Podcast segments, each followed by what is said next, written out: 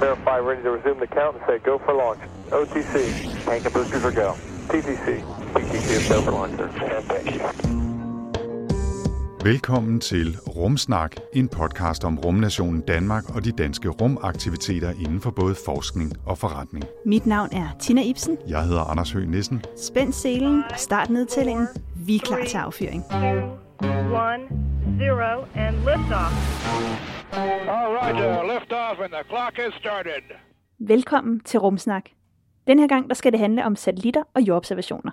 Ja, kloden er jo omgivet af tusindvis af satellitter, og mange af dem er udstyret med kameraer og andre sensorer, som kigger ned på jorden og hjælper os med at få overblik over tingene. Og blandt andet bliver de mange data også brugt til at give os ny viden om klimaforandringer og kaffeplantager og meget mere. Ja, og til at fortælle os mere om både forskning og forretning i denne sammenhæng, der har vi fanget Christoffer Karov fra Aarhus Universitet, som er involveret i flere forskningsprojekter med både store og små satellitter. Vi skal dog selvfølgelig også have et par aktuelle nyheder. Vi skal blandt andet høre om en rumsonde, der har været øh, forbi, og vi skal tale om et fint jubilæum. Og så skal vi også have lidt baggrund om jordobservationer. Alt sammen selvfølgelig lige her i Rumsnak. Jeg hedder Tina Ibsen. Og jeg hedder Anders Høgh Nissen. Velkommen til. 3,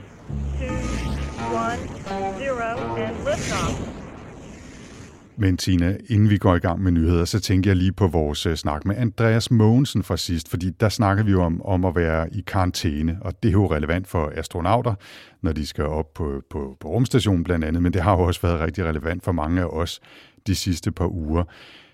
Andreas nævnte det her med, at det var en god idé at have faste rutiner. Øh, når man er astronaut, så er hele ens dag jo stort set planlagt, men det kan man jo også hjælpe sig selv ved at, at gøre, altså planlægge sin dag rimelig minutiøst, og det gør jeg også rimelig meget. Det synes jeg i hvert fald hjælper mig i de her tider. Lever du som en, øh, en astronaut her øh, i karantæneland? Altså normalt gør jeg absolut ikke. Jeg er sådan en, der trives i, at ikke to dage ligner hinanden, og der skal helst ikke for meget hverdag i den. Øh, men jeg må indrømme, at det her med at stå op, og så gå, øh, hvad går jeg, 10 meter til køkkenbordet, så sidder jeg og arbejder der, og så ja, går jeg to meter hen og henter kaffen, og så går jeg tilbage. Det, ja. det begynder at blive lidt ensformigt, men øh, heldigvis så har jeg jo alt muligt forskellige arbejde, og så prøver jeg at dykke ned i at lave forskellige ting, i stedet for at være forskellige steder og snakke med forskellige mennesker. Så øh, ja, det er sådan lidt, øh, lidt, lidt sjovt. Du, du klarer dig, kan jeg høre, trods alt. Jeg klarer mig, jeg er stadig glad. Det er godt. Øhm, jeg vil lige minde om, at hvis man ikke allerede har hørt vores øh, karantænesnak med Andreas Mogensen i sidste episode af Rumsnak, så ligger den selvfølgelig klar i det sædvanlige feed.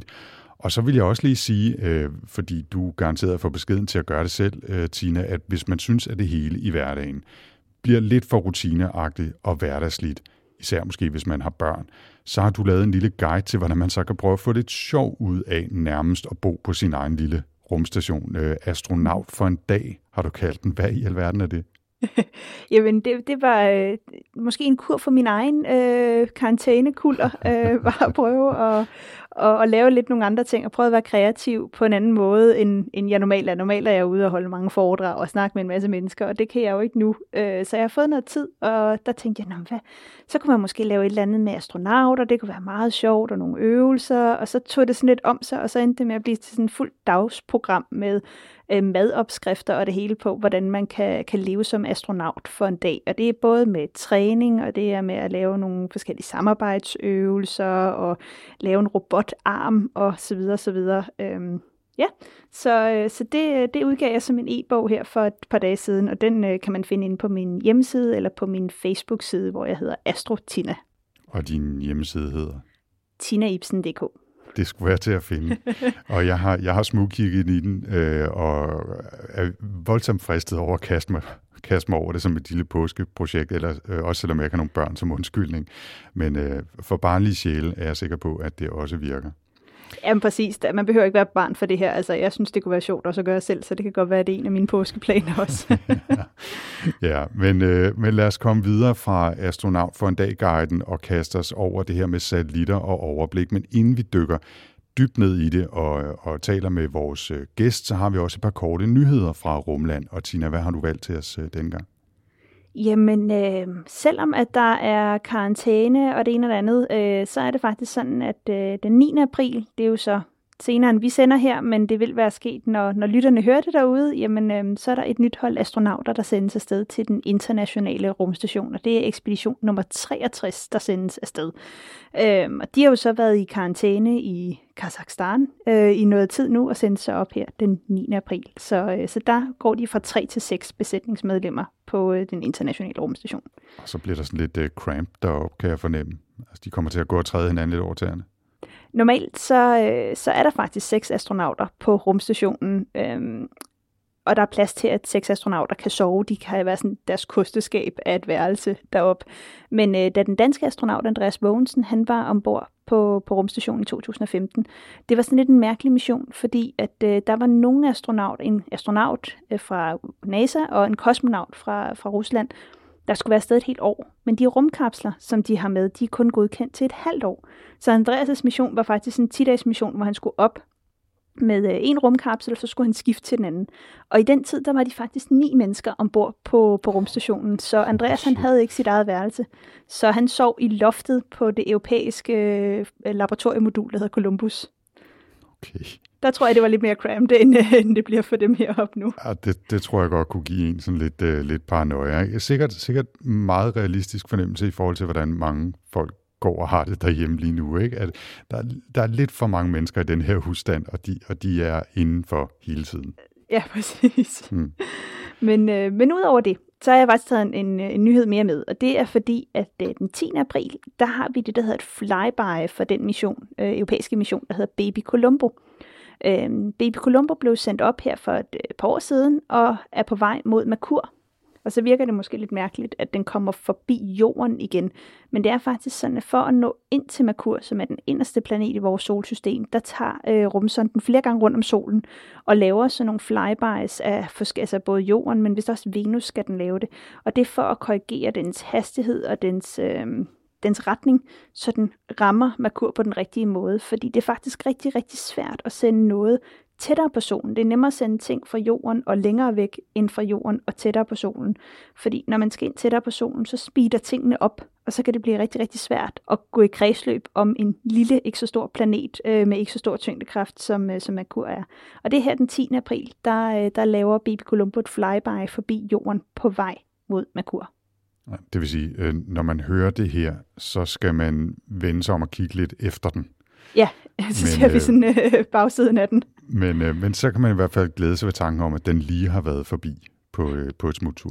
Præcis, og vi, øh, vi linker også i show notes til, øh, til lidt mere om Baby Columbo, for det er en ret fed mission. Øh, den skal som- som sagt til Merkur, og Merkur har ikke været undersøgt særlig meget. Der har været få missioner til Merkur. Den største har været øh, NASA's øh, mission, der hedder Messenger.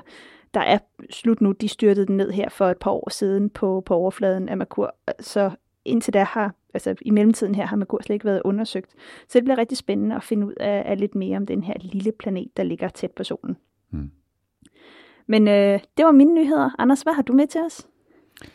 Jeg har også øh, snydt lidt og fundet to nyheder, og jeg har faktisk taget en nyhed med, som, øh, som er sådan en lille preview af, hvad vi skal snakke om lidt senere, nemlig den her slags jordobservationer, hvor man bruger satellitter til at kigge ned på, på jorden og, og, og lave forskning med de data, man hiver ud fra, fra satellitterne.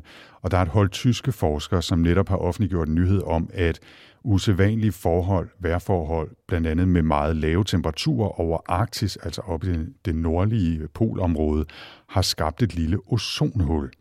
Og ozonlaget, det er jo som bekendt sådan et gaslag i, i stratosfæren, som beskytter mod solens ultraviolette stråler. Der er sikkert også mange, der ved, at vi i efterhånden mange år har haft voldsomme problemer med temmelig store huller i ozonlaget over Antarktis. Det var noget med CFC-gasser og køleskabe og alt muligt deroppe igennem 80'erne øh, og 90'erne. Det er sikkert mange, der kan huske. Mm, det kan jeg i hvert fald.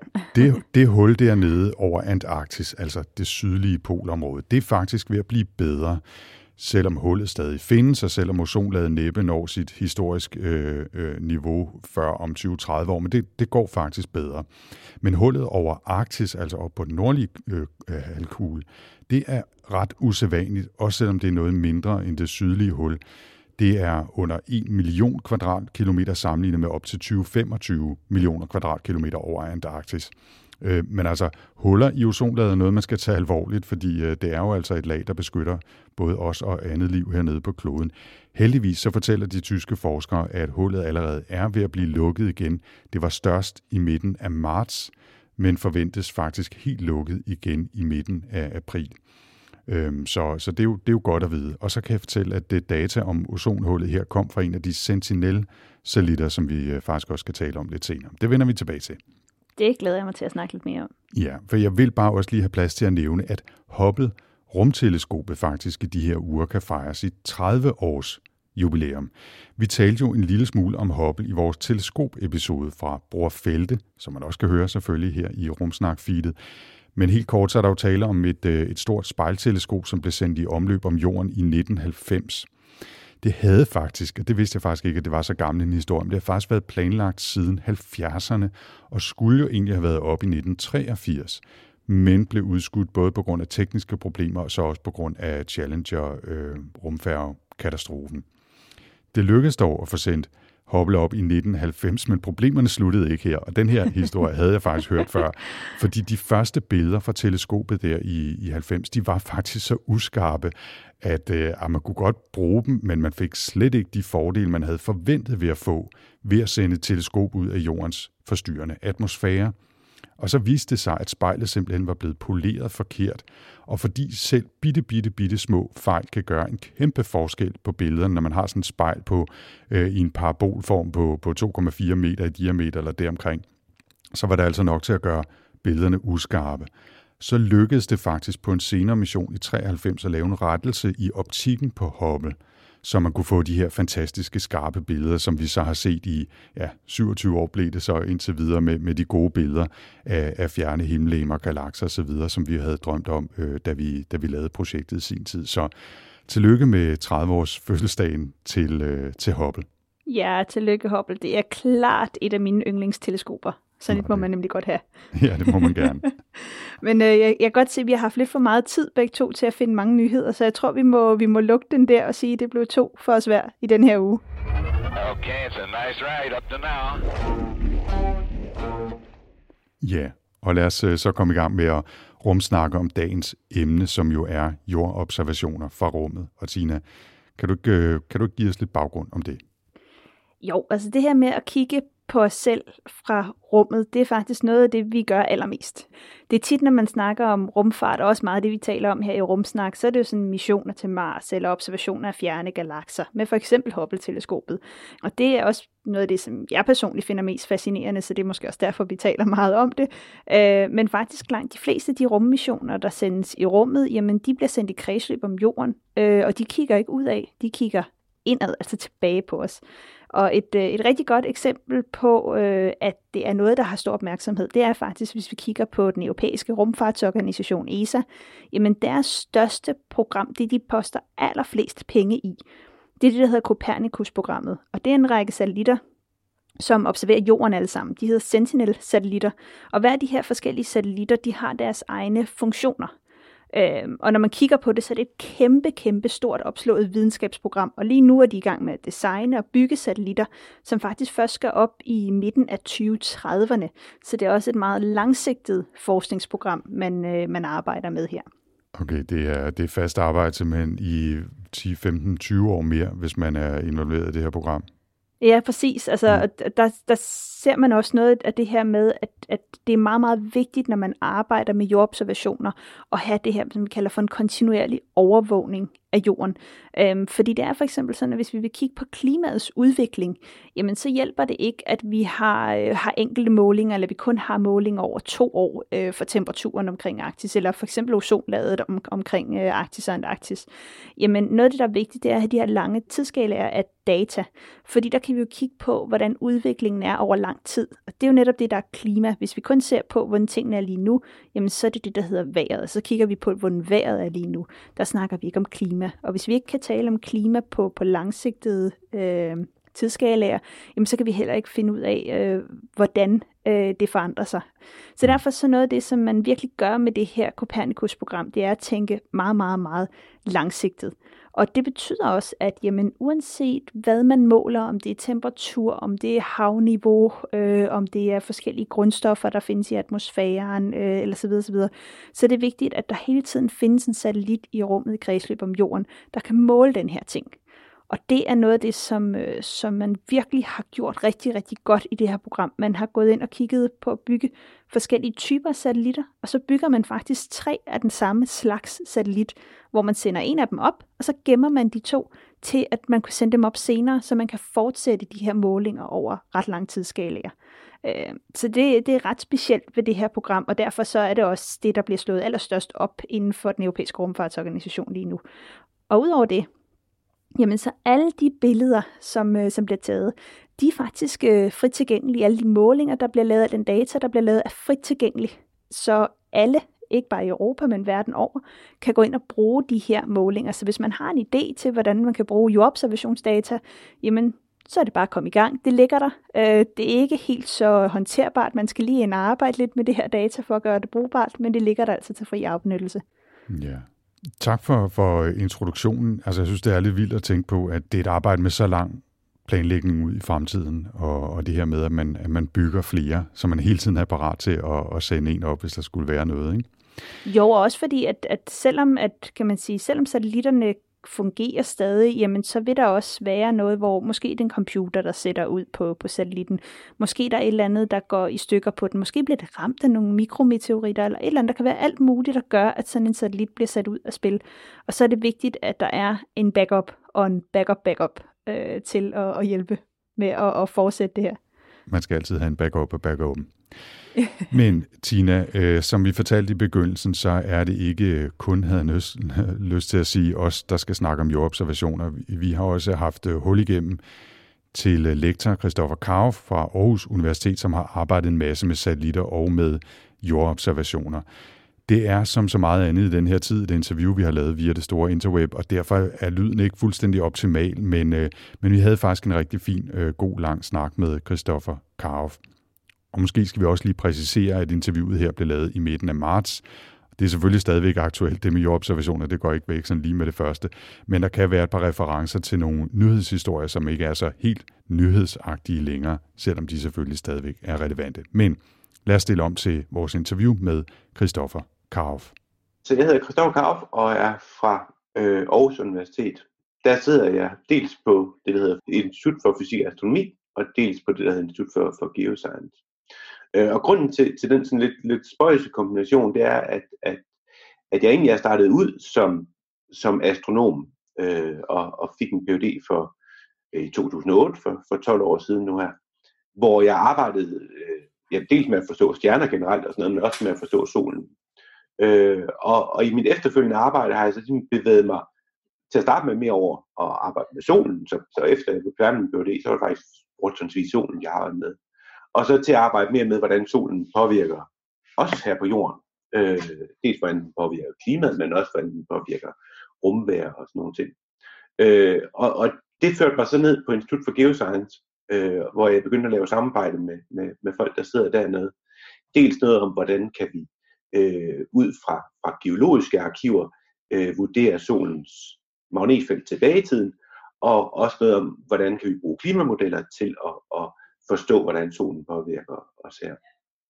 Og det førte så, så til, til, til også en interesse for, for jordobservationer, øh, af at sidde på sådan et institut for, for geoscience. Så, så inden for de sidste par år har jeg arbejdet mere og mere med, med satellitter, der ikke kigger ud i, i verdensrummet, men kigger ned på os her på, på jorden. Ja, den her sådan meget brede forskningsprofil, du har, hvor det er flere forskellige institutter osv., altså hvilke fordele og ulemper er der ved at arbejde så bredt tværfagligt, som du gør nu? Altså fordelen, og det er jo derfor, jeg godt kan lide det, det er, at, at jeg tror, der kan komme nogle nye, spændende ting i øh, de her grænsepunkter mellem forskellige øh, felter. Øh, og det kan altså både være mellem fysik og astronomi og, og geoscience, men også måske sådan, altså over i noget mere computer øh, science, eller datalogi hedder det på dansk, og, og ingeniørvidenskab, som, som jeg også arbejder i. Øh, og så for mig at se, at det også, altså, øh, det er der, hvor den virkelige øh, udvikling er inden for rumforskning i dag, det er, er i sådan krydsfeltet mellem de her forskellige produkter. Øh, inden for, for ESA, der taler man om, at vi nu arbejder os ind i noget, vi kalder øh, Space 4.0, øh, eller Rum 4.0 må det vel hedde på dansk, som er, er netop øh, altså brugen af, af en række forskellige øh, øh, værktøjer til at, at arbejde med rummet med. Det kan både være, være de her store satellitter, som, som for eksempel Copernicus-programmet, men også mindre satellitter, altså for eksempel de her CubeSat, som vi sender op, og hvordan man så kan arbejde på tværs af faggrundgrænser øh, for at, at, at, at, at lave nye ting, og hvordan man kan arbejde fra universitetet og sammen med erhvervslivet og, og andre, der skulle interessere sig. Der, hvor det kan være en ulempe, det er jo selvfølgelig, at man kan blive lidt rodløs. Altså, øh, det kan jeg jo godt se for de af mine kolleger, der, der ikke arbejder lige så tværfagligt, som jeg gør. Øh, så de får jo sådan en mere klassisk øh, profil inden for et bestemt forskningsområde. Øh, og, og, og det giver jeg jo selvfølgelig køb på ved at, at brede mig så meget ud. Ja, hvis øh, nu går tilbage til, til din præsentation her, hvor du sagde, at du bruger mere og mere øh, jordobservationsdata, altså hvor du kigger indad tilbage mod jorden, i stedet for at kigge ud af i din forskning. Hvad er det for en type data, du bruger i din forskning?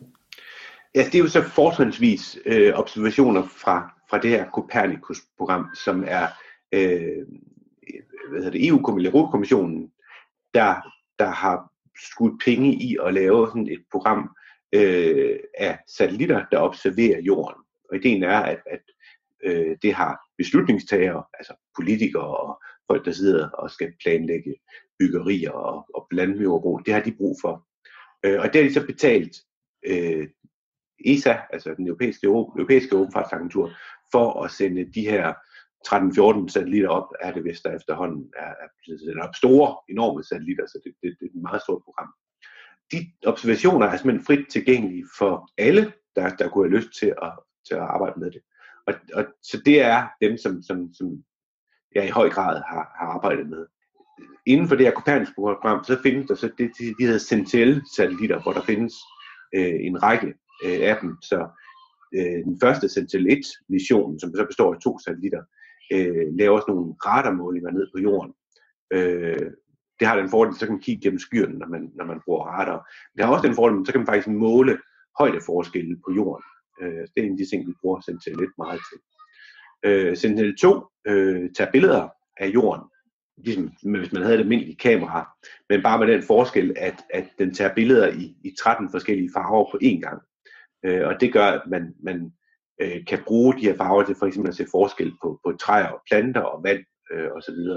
Og også at man kan begynde at se på specifikke mineraler og sådan noget ud fra, fra de her billeder.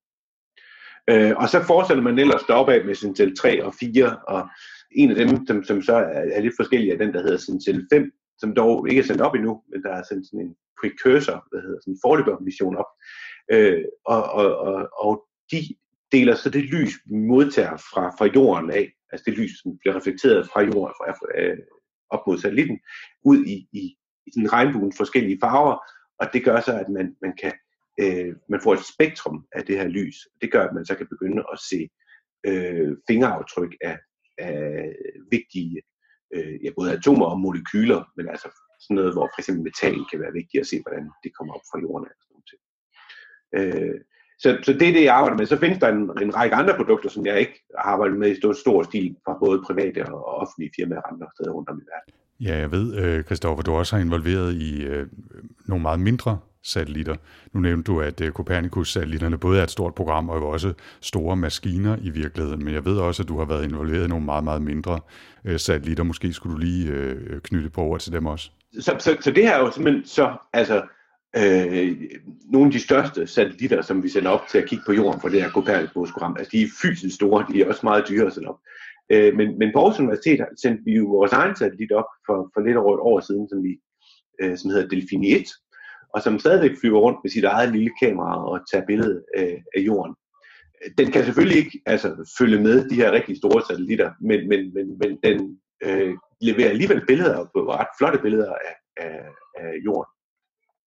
Og det er jo så ligesom, altså, en anden gang indgangsvinkel ind til det, det er mere at, at, at prøve at, at lære, hvordan det er at sætte en satellit op, øh, og prøve at lære, hvordan det er at øh, skulle operere en satellit, altså skulle fortælle den, hvad den skal tage billeder af, og hvordan den skal få, øh, få, få data ned.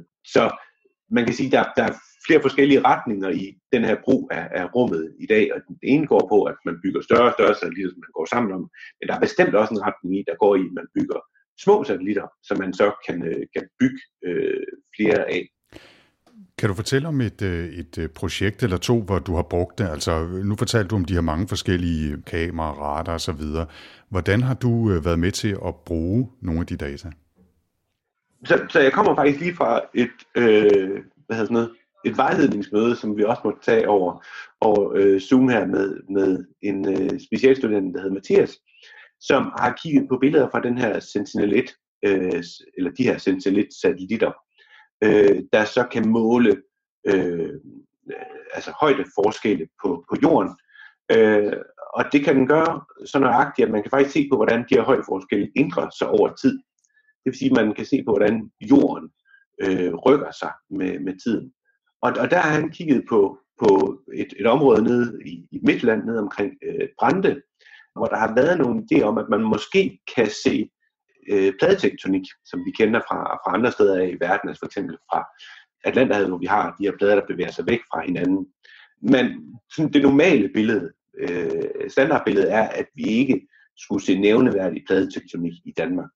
Men tesen har ligesom så her været, jamen det kan godt være, og det er fordi, at Danmark er ligesom kommet op af, af havbunden, og, og, og derfor er ret blød på toppen, så at sige. Altså vi har ikke øh, klipper, øh, som, som man har for eksempel øh, på, på, på Island eller øh, i Sverige, hvor man kunne se det her.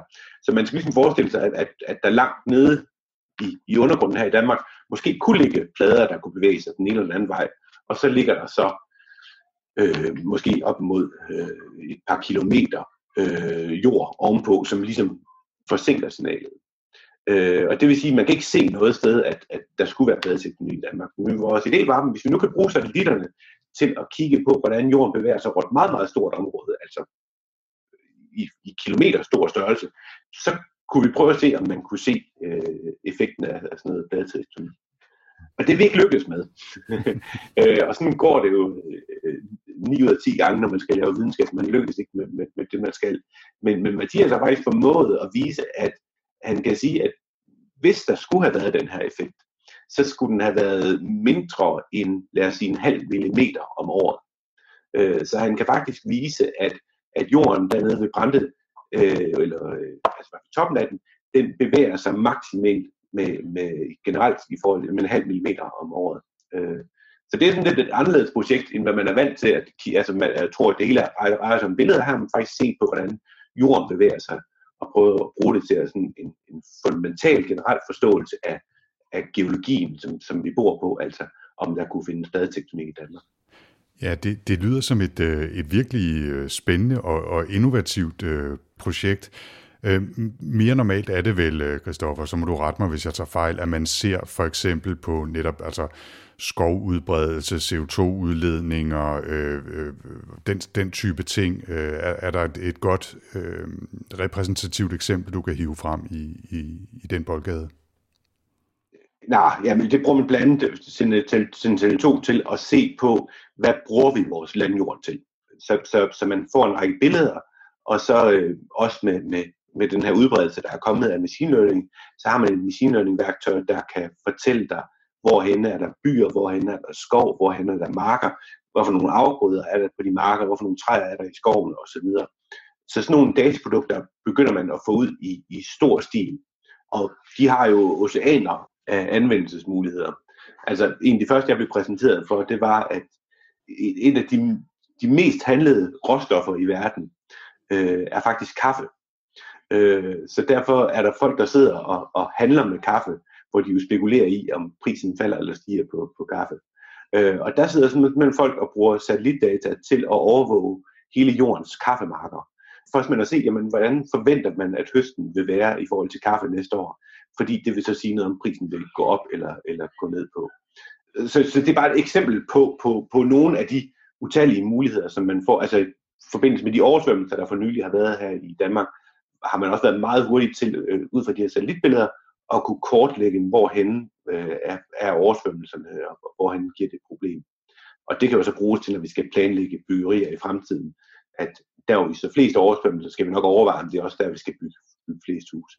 Altså som en, der går virkelig, virkelig meget op i kaffe, så har jeg straks noteret mig, at jeg skal have adgang til det der værktøj, så jeg også ved, om jeg skal øh, begynde at købe ekstra grønne bønder nu, eller, eller slappe lidt mere af og vente Ja, på næste år. øh, altså det, det prøver jo så lidt ved en anden ting, fordi øh, det som, som også er tanken i det her New Space, eller som, som, som, som ESA kalder Space 4.0, er jo, at, at tingene skal være det, vi kalder open science, at tingene, skal være frit tilgængelige, og, og alle skal kunne bruge dem. Men, men dem, der sidder og laver et værktøj til at handle med kaffe med, de ligger altså ikke frit tilgængeligt ud. Så du kommer til at skulle betale lidt for at få fat i sådan et, øh, et værktøj til at finde ud af, om prisen stiger eller falder på, på kaffe. Øh, og, og, og, og sådan skal det også være. Det er også okay, fordi at, at, at de private virksomheder, som, som, som også driver en stor del af det her, de skal også kunne, øh, kunne tjene penge på deres øh, produkter. Øh, så du vil finde en, en række frit tilgængelige værktøjer, der kan fortælle dig, hvad, hvad forskellige ting der er på landjorden. Men lige dem her til at forudsige priser på kaffe, dem, dem, de er ikke frit tilgængelige. Nu her øh, den sidste uges tid, der har der været en del øh, billeder fra ESA, øh, blandt andet, hvor man har kunne se på forureningen fra øh, over i Italien, altså fra nogle uger tilbage, altså til nu, hvor de er under lockdown. Øh, er det også Sentinel-satellitterne, man bruger til det? og Hvad er det for en type øh, data, man bruger for at lave sådan en kort som det? Altså det vil jo så typisk være øh, Sentinel 5P, så øh, P står for precursor, så det er den, der kommer før Sentinel 5. Øh, og, og det, den så netop gør, det er at tage et, et spektrum af det lys, som man får reflekteret væk fra jorden. Af, derudfra kan få sådan et, et, et fingeraftryk. Altså man går simpelthen ind og kigger på, hvordan elektronerne hopper frem og tilbage, altså laver kvantespring i de molekyler, som man, man, man kigger efter. Og dermed kan man være i stand til at se molekyler for, for, for specielle forureningsatomer, øh, som man er interesseret i, eller, eller for, altså, og meget af det, altså for eksempel for kulstof i forhold til, til forurening. Så, så det er også et af de produkter her. Øh, der findes også en, en række andre satellitter, øh, som, som kan gøre det. Øh, det er nok der, hvor vi kommer til at se den største udvikling i fremtiden. Det er jo at være i stand til at, at måle forurening, men, men jo også drivhusgasser, øh, måle metan og, og måle CO2. Øh, og det, det, det er hulen svært, øh, fordi godt nok synes vi, at, at vi udleder meget øh, CO2 for eksempel, men, men CO2 har en levetid i atmosfæren på, på omkring øh, 100 år. Og det betyder, at, at den mængde CO2, som vi mennesker udleder, er ret forsvindende i forhold til den mængde af CO2, der faktisk er i atmosfæren, og som, som er naturlige ting, de udleder. Øh, men der er meget store programmer, der vil prøve at gøre os i stand til at kunne overvåge udledningen af CO2. Og det vil man ikke så kun bruge satellitter til, men man vil bruge satellitter, der, der kan kigge efter udledningen af CO2. Man vil bruge øh, målinger på jorden, målestationer, der bliver sat op strategisk, steder man får brug for dem, og så skal man bruge en, en klimamodel, der kan modellere den her øh, kulstofcyklus, altså hvordan vi udleder CO2 op til atmosfæren, og der kommer det så ned igen og bliver optaget af grønne planter og i havene osv. Og, og der foregår sådan hele tiden en cyklus, kommer ned på havene, så falder den ned i øh, plankton og, og, og levende organismer der, og lander ned på bunden, bunden af havet, og så det der, det gerne skal blive ned til. Og på et eller andet tidspunkt, så bliver det til olie, og så vi det op igen. Men man skal bruge de her tre ting. Man skal bruge satellitobservationer af, af CO2, man skal bruge øh, målstationen på jorden, og så skal man bruge en, en, øh, en klimamodel og at det i fremtiden forhåbentlig vil gøre os i stand til at se, hvordan en land, given landmand udleder øh, CO2, eller hvordan øh, en, en virksomhed, for eksempel, som for eksempel Aalborg Portland, de udleder CO2. Øh, og så man kunne måle det. Og, og det, for mig er det rigtig interessant, fordi det vil jo så gøre os i stand til at for eksempel beskatte Aalborg Portland, ikke på, hvordan vi tror, de udleder CO2, men faktisk på, hvor meget de reelt udleder, fordi vi kan måle det. Det kan vi ikke i dag. Der er det sådan noget med at prøve at lave en vurdering af, øh, af hvor meget de udleder. Og det betyder jo så, at hvis de får sat et ordentligt filter i deres skorsten, som faktisk sørger for, at de ikke udleder så meget CO2, jamen så vil de simpelthen en til en kunne, kunne øh, se det på den skat, de vil øh, skulle betale. Og det vil også betyde, for eksempel for landmanden, hvis, hvis han finder ud af, at øh, ved at plante træer på, på et sted, hvor der måske før var, var mark, jamen så vil man faktisk begynde at optage CO2 frem for at udlede det. Og igen, så vil man, man en til en kunne, kunne belønne øh, ham for det. for mig at se, at det er et af de redskaber, der ligesom kunne være en game changer i vores, vores, vores bestræbelser på at nedbringe CO2-udledningen. Det er, hvis, hvis det ikke bare er som i dag, at man øh, sådan snakker om, at Kina udleder mere CO2, end vi gør, eller USA udleder mere CO2, men faktisk kunne, kunne gå hen og vise helt konkret, så meget CO2 udleder det, og det er den fabrik og den fabrik og det landbrug, der står for 80% af det.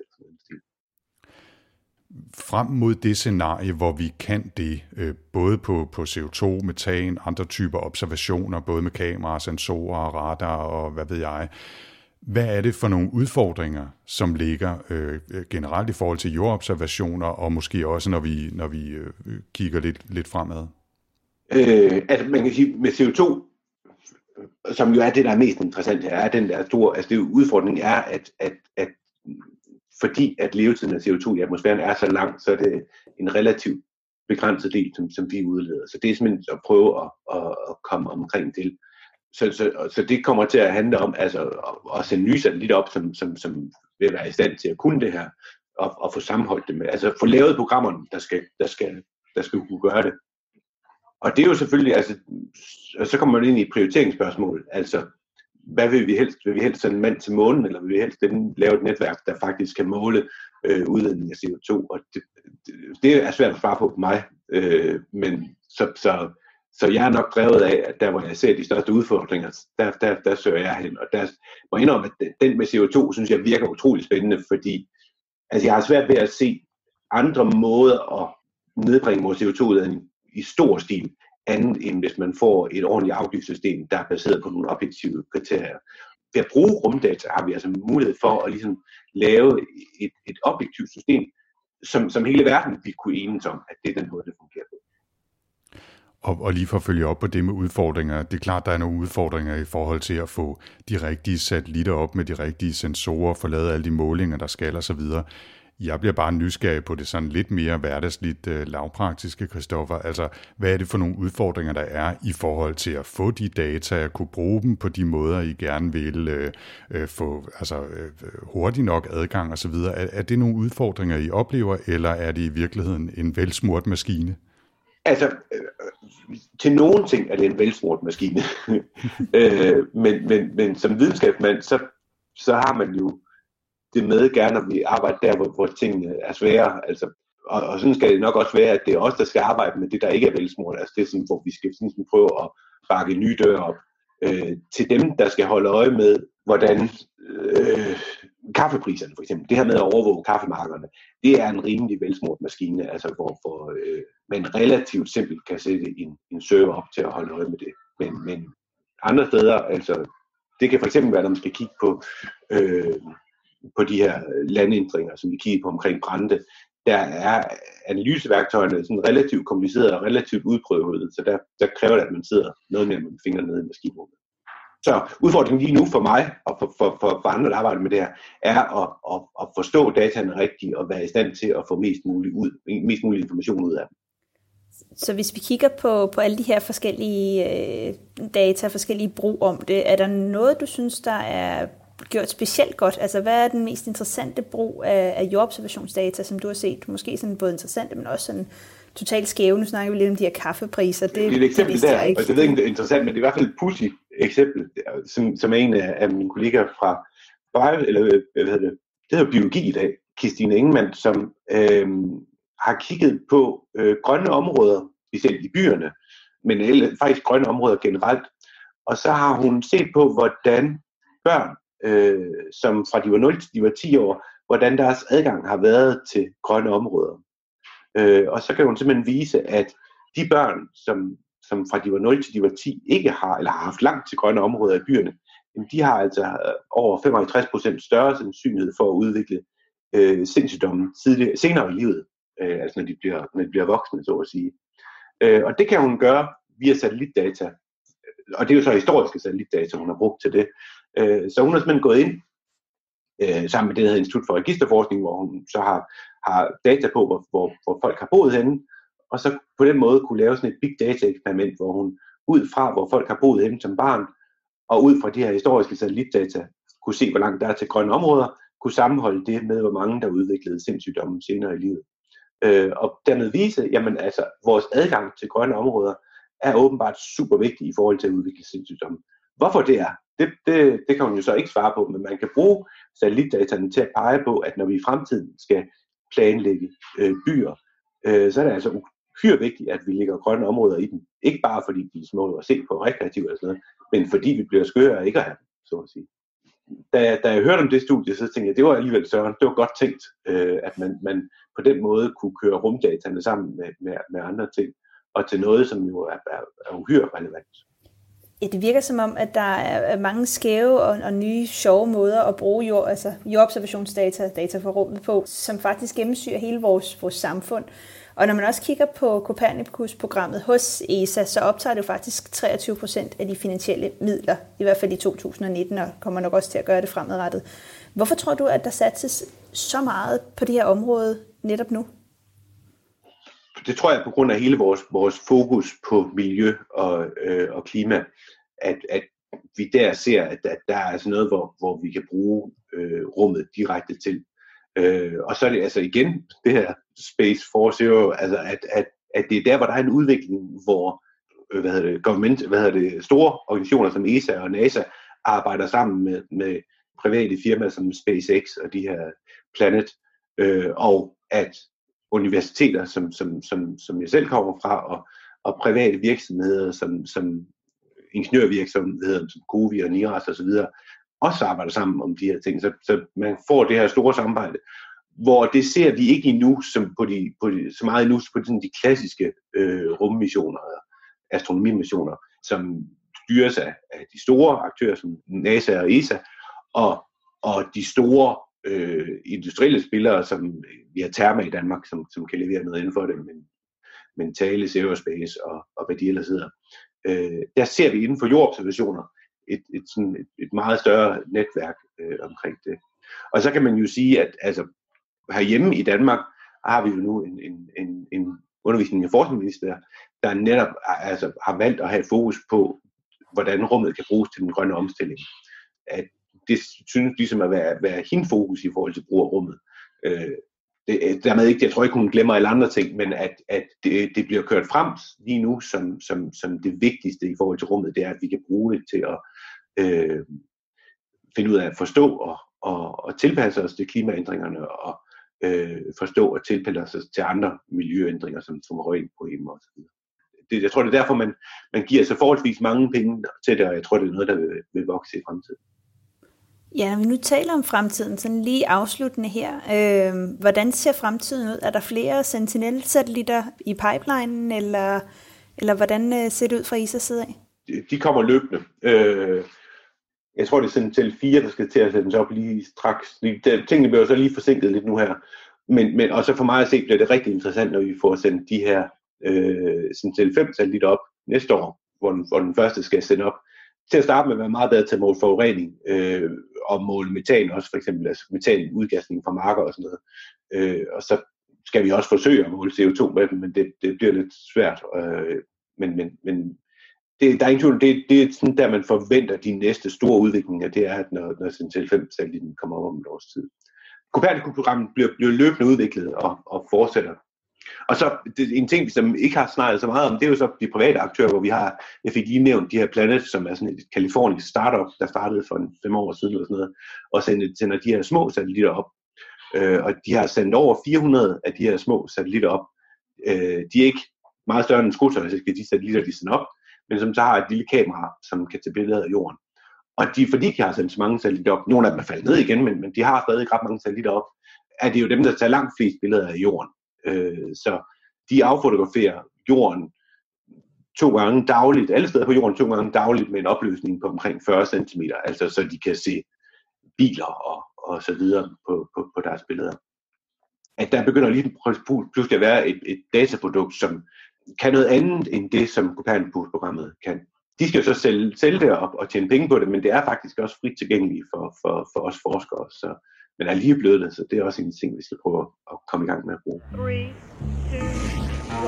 2, 1, 0, and.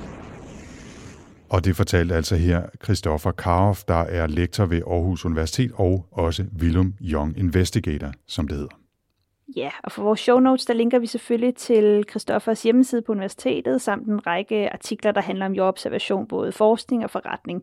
Så der er mange, øh, meget mere læsning til dig derude. Du kan finde vores show notes enten i din podcastafspiller eller via rumsnak.dk. Ja, og jeg vil altså bare lige nævne, at der er virkelig mange spændende artikler fra det her felt. Øh, der er både øh, en dansk... Øh, ung, en ung fyr, en 27-årig opfinder, som har fundet en måde at bruge jordobservationsdata til at forsøge at stoppe landbrugets øh, ammoniak- og gyldeudledning. Øh, øh, der er også satellitbilleder, der bliver brugt til at måle på skovenes udvikling, og hvor, hvor gode de kan være til at optage CO2, og meget, meget mere. Der er altså virkelig, virkelig meget spændende stof derude, og mange spændende måder, de her jordobservationsdata bliver brugt på. Så husk at kigge i øh, show notes og øh, supplere lytningen her af Rumsnak med læsning. Og med det så er Rumsnak landet for denne gang. Ja, og det lykkedes os at lave endnu en karantæneramt rumsnak. Det synes jeg er ret utroligt. øh, måske har vi alligevel lært lidt af Andreas. Det ved jeg ikke, Anders. Tænker du det? Ja, det synes jeg faktisk, at vi har. Måske er vi ovenikøbet i gang med at bevise, at vi har i os at blive astronauter. Det ved jeg ikke. Det må, det må vi se. Eventuelt kan man jo prøve din guide til at være astronaut for en dag, og så se, om, om det skal være begyndelsen på en stor karriere. Ja, hvis man kan gøre det hver dag i seks måneder i streg, så øh, kan man godt blive astronaut. og lad os ikke håbe, det bliver nødvendigt. Hvis man ellers øh, gerne vil vide mere om Rumsnak og følge med i også, hvordan vi sender den næste tid og hvad vi sender om, så kan man finde os på Facebook, hvor Rumsnak har sin egen side. Og husk så også at tjekke show notes til podcasten, hvor vi linker til mere information om dagens emner. Og kig tilbage i feedet, hvis du ikke allerede har hørt øh, også episoderne fra første sæson, så er der altså stadigvæk masser af godt stof der, som også stadig er relevant. Ja, og hvis man har spørgsmål eller kommentarer, så kan man altid skrive til os på f.eks. Twitter med hashtagget rumsnak. Øh, man kan også skrive til mig. Jeg findes på at tina Ibsen. Og jeg hedder Anders Stavet, snablag 4ND3RS.